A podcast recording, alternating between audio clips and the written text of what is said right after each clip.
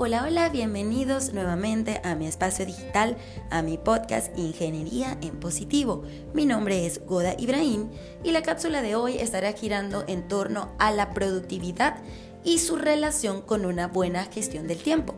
A ver, ¿cuántas veces termina el día y pensamos, Dios, hice tanto, pero en realidad siento que no hice nada?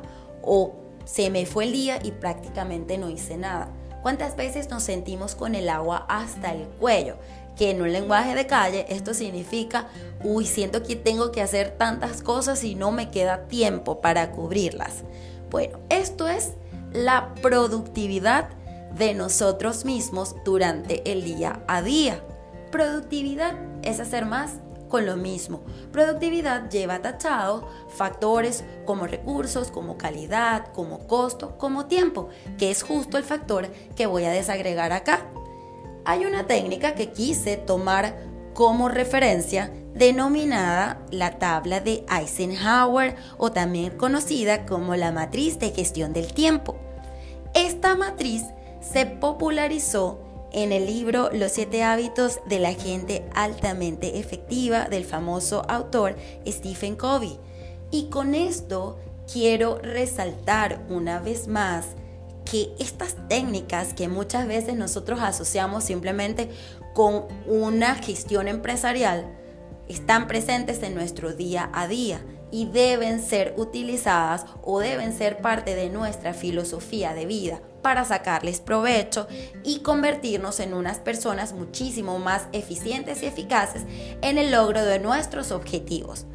Esta técnica o esta matriz llamada nuevamente la tabla de Eisenhower o la matriz de gestión del tiempo, se reduce en cuatro cuadrantes. El primer cuadrante con la etiqueta de hazlo ya. En este hazlo ya van todas las tareas que que ya nosotros no tenemos tiempo para ejecutarlas, que hay que hacerlas porque son urgentes y porque son importantes, porque por alguna razón no le prestamos atención debida en su momento y ya llegó el momento, o porque también pudieron haberse suscitado de manera imprevista. Aquí hay varios ejemplos que pueden ser citados.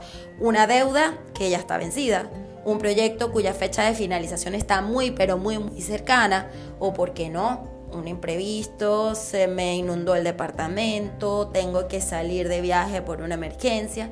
Entonces esto queda en el cuadrante 1, que es todo lo que hay que hacer de forma inmediata. Luego tenemos un cuadrante número 2 que tiene la etiqueta de planificar, que entre paréntesis a mí me encanta, porque en este cuadrante deberían ir todas aquellas actividades que nosotros hemos programado, que hemos planificado, que están estructuradas.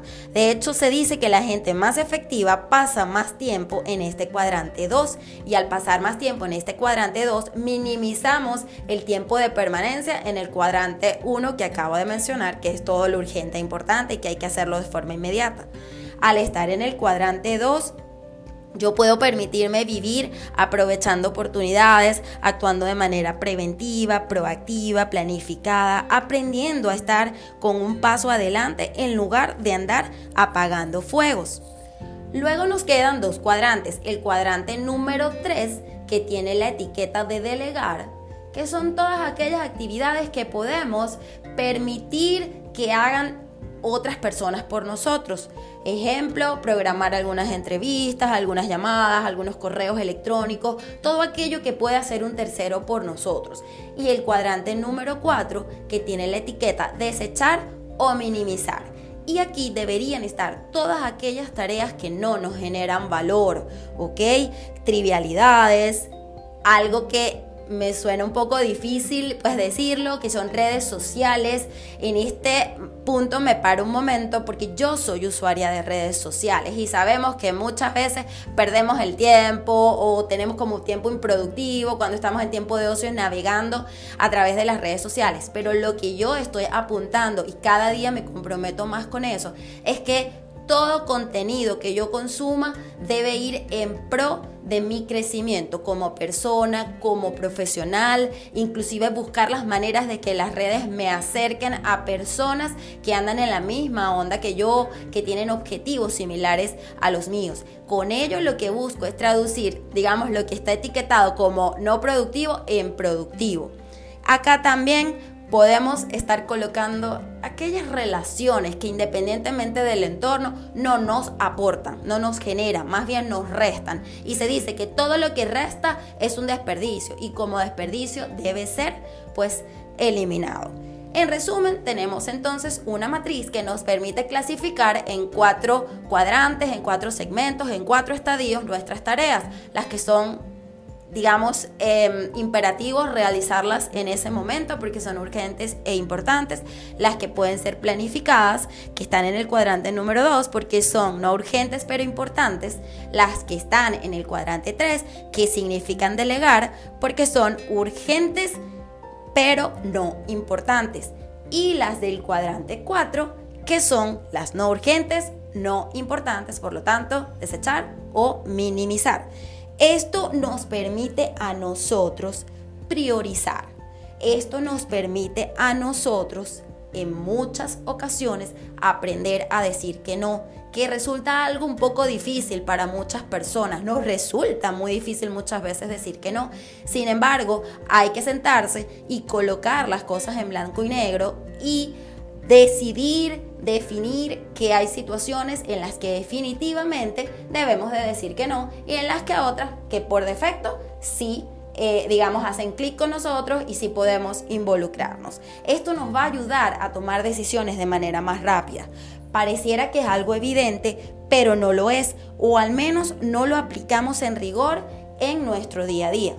Y hablando de nuestro día a día, también nuestro compañero infaltable, que es el móvil, nos permite tener en él ciertas aplicaciones que son como un repositorio de esa clasificación de tareas que hemos hecho y que nos va a permitir recordarnos, que nos va a permitir inclusive registrar avances y lo va a hacer como mucho más dinámico.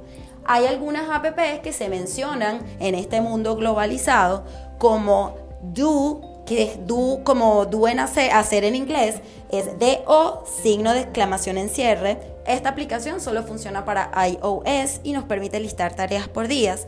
Tenemos también el Google Keep que funciona tanto para Android como para iPhone y también nos permite tomar notas, organizarlas por colores, incluso si tienes pereza puedes grabar la nota de voz en lugar de escribir la tarea.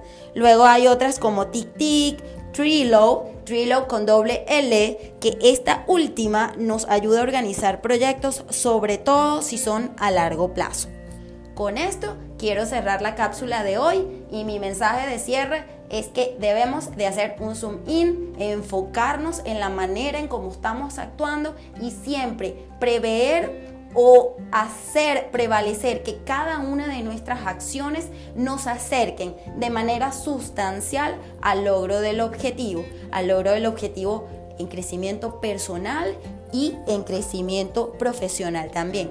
Espero que les sea útil y como siempre nos seguimos escuchando y viendo también. Chao, chao.